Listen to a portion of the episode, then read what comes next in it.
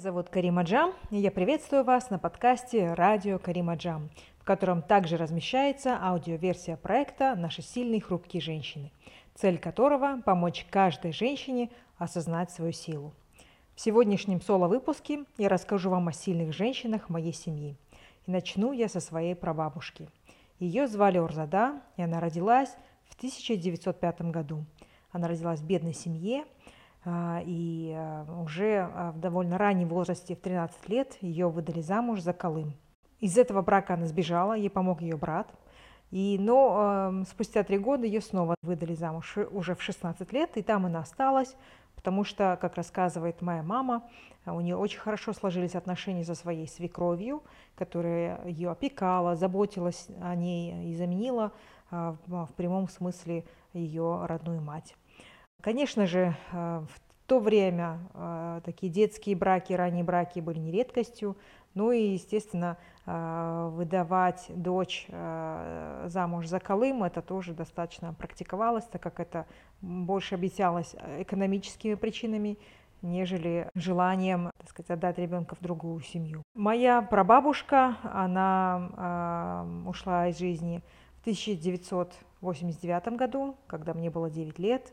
А, и последние свои 10 лет она провела а, прикованной а, к постели, потому что в бане, моясь, подскользнулась и упала и сломала бедро.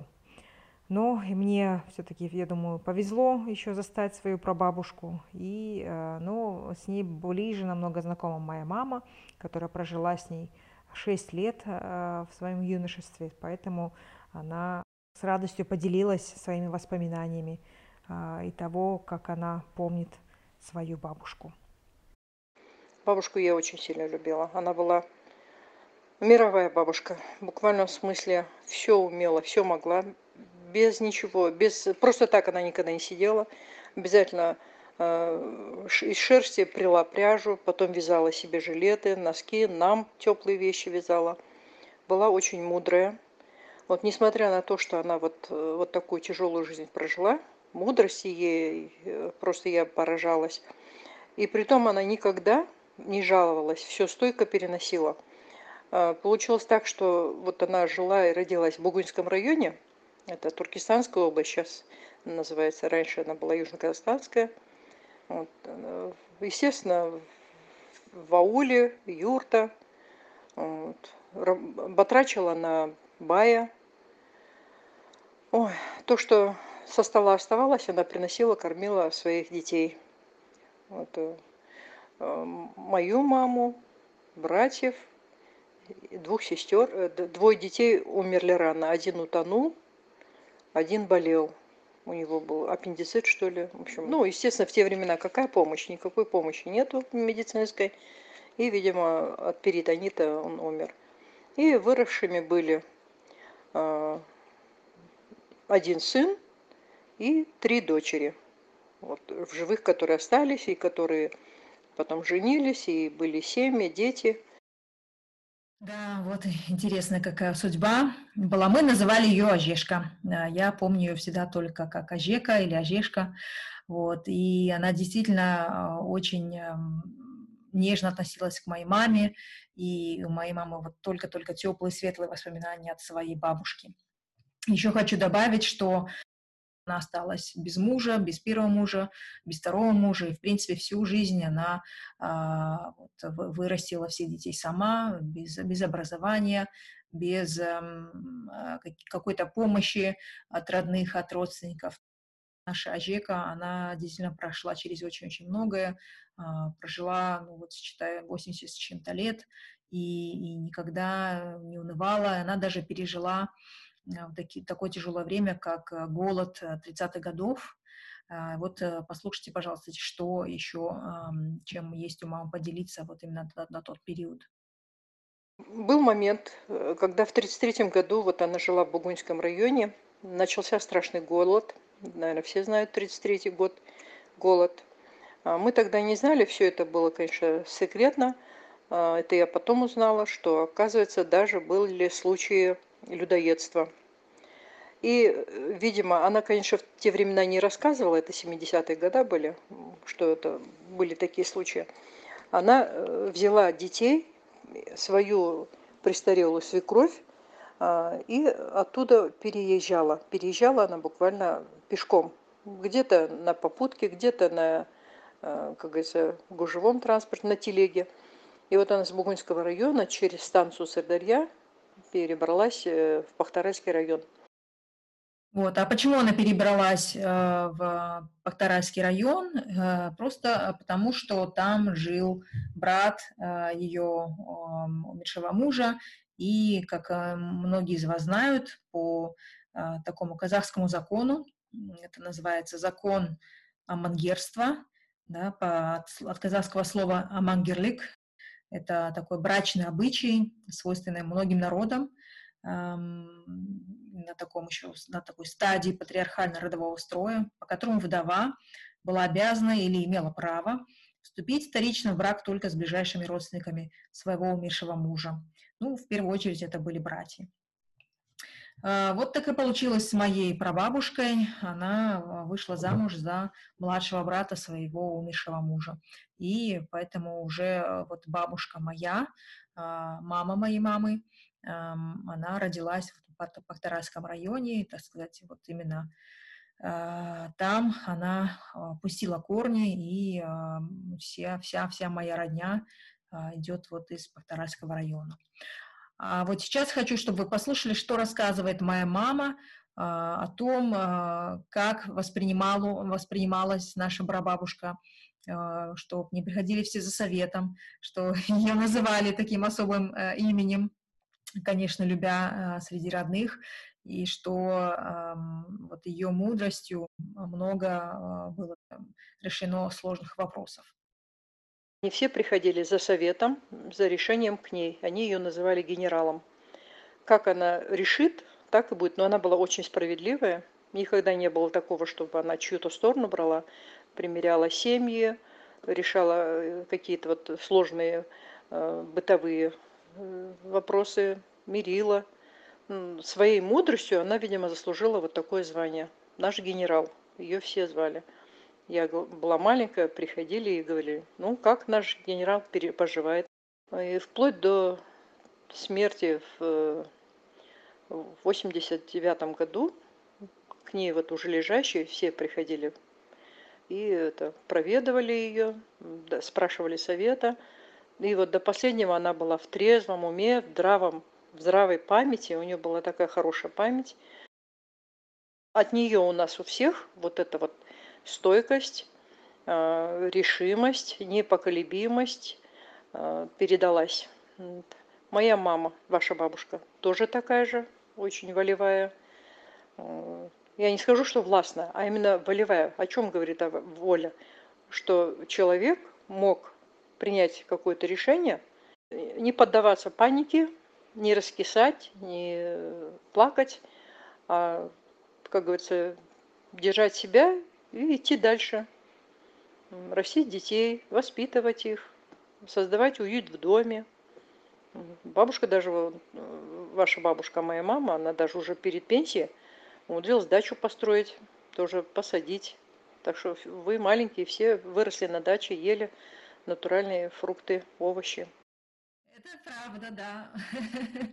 Все свои летние каникулы а, я проводила на даче а, с бабушкой, с, с моей сестрой младшей. В общем-то, мы, да, мы и помогали по огороду, по саду бабушки, и, и учились а, сажать и пропалывать, и поливать. И действительно потом с огромным удовольствием ели эти персики, вишню, помидоры, баклажаны, все-все, что росло у нас на даче, и это все благодаря моей уже бабушке. И вот хочу сказать, что да, моя бабушка тоже действительно такой человек очень волевой, я к ней расскажу о ней подробнее через несколько минут, но хотела еще остановиться, что вот именно быть а, одинокой женщиной, э, женщиной и а, так сказать, э, управлять дачей все-таки, особенно вот вспомните в тяжи, тяжелые такие лихие 90-е, а, я думаю, тоже, наверное, не каждой женщине это было бы под силу, но вот э, моя бабушка, она такая очень, у нее такой сильный характер, и я думаю, если бы не она, то точно мы бы не выросли на, можно сказать, натуральных продуктах. Э, Все лето мы запасались витаминами и проводили много времени на солнце, да, это тот же биохакинг, то есть мы не пользовались никакими кремами, не, мы не прятались от солнца, мы волю купались, у нас был бассейн, бассейн на даче, а,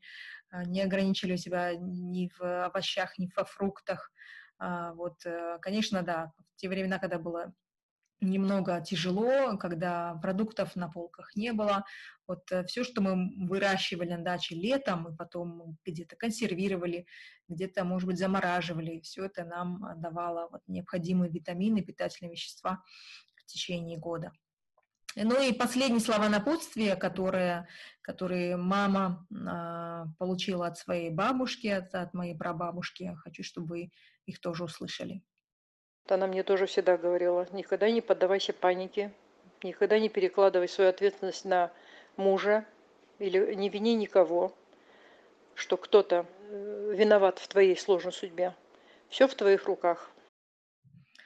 Вот, какие слова мудрости. Я, может быть, если бы это услышала раньше, оно не так зашло бы, как заходит это сейчас. Э, я очень благодарна, что смогла э, застать еще свою прабабушку. Очень благодарна ей за то воспитание, которое она дала своей дочери, моей бабушке и моей маме, за это воспитание, которое передала моя мама мне. А, ну, это действительно просто огромнейшая удача. И возвращаясь к моей бабушке уже, она, эм, э, так сказать, тоже занимала руководящие посты в свое время. Она, можно сказать, такой достаточно а, более такой жесткий человек в какой-то степени. Она, может быть, в плане вот ласок не так была щедра, может быть, как прабабушка но, тем не менее, она очень многого добилась тоже. Она вот, в советское время повидала э, вот эти дружественные социалистические страны, она всегда рассказывала мне такие интереснейшие истории про ее путешествия по Польше, по Югославии, и я слушала вот всегда разинув рот. Наверное, скорее всего, это и тоже меня вдохновило на то, чтобы тоже путешествовать и, и познавать э, мир э, и различные страны. Э, моя бабушка тоже всегда очень а, трепетно относилась к дисциплине, к порядку. Это во мне очень прочно засело. То есть э, не разбрасывать вещи нигде, ставить все на свои места, э, не сидеть сложа руки, обязательно с, с пользой проводить э, время. То есть и она всегда мне учила, что вот не сиди просто так, мама придет с работы, ты уже подготовь а, там нарежь овощи э, и все, что надо, чтобы мама пришла и все просто закидала, и чтобы ужин был готов намного быстрее. Вот это а, было все от бабушки. Бабушка всегда нас всегда твердила, что образование превыше всего, а, что она гордилась также тем, что всем своим четырем дочерям включая мою маму, тоже смогла дать образование, и все встали на ноги. Вот э, действительно такой человек, а, слава богу, э, бабушка моя еще жива, очень благодарна, что я могу продолжать ее еще видеть. Вот, езжу, когда в Чемкент. А, действительно, человек очень интересной судьбы, у нее было два брака, а, и вот мои три тети, а мои две тети, а, они от другого брака, но для меня это абсолютно не имеет никакого значения. Для меня все три тети, а, так сказать, можно сказать, родная сестра моей мамы и две сводные сестры моей мамы, они все для меня родные тети. Я абсолютно не разделяю их на то, что там две из них, они не от моего дедушки.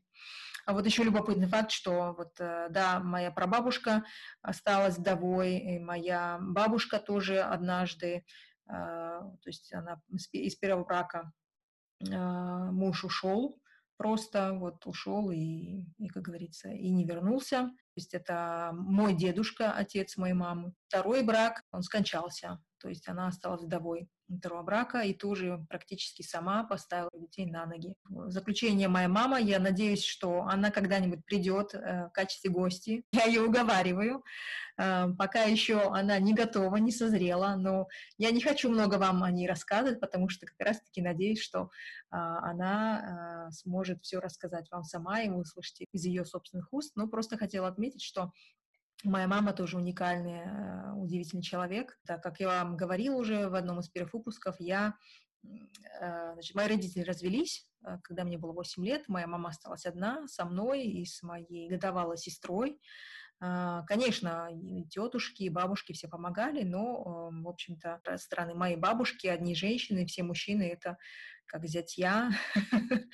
Вот, и нашим женщинам в роду просто, ну вот, не, не быть сильными было как-то, наверное, не к лицу, или это просто по-другому они знать не могли, потому что ориентировались на примеры на своих матерей, вот, и когда моя мама в возрасте 29, может быть, лет осталась вот одна с двумя детьми, и это как раз выпало на конец перестройки, незадолго после этого, как вы знаете, началась начался развал везде, да, была, мы даже познали бедность такую, что вот, э, ну, все, что мы могли есть, это а, вот эти китайская, вот эта китайская лапша, Слава богу, было, если что-то было вот с дачи, это, наверное, нам и давало витамины.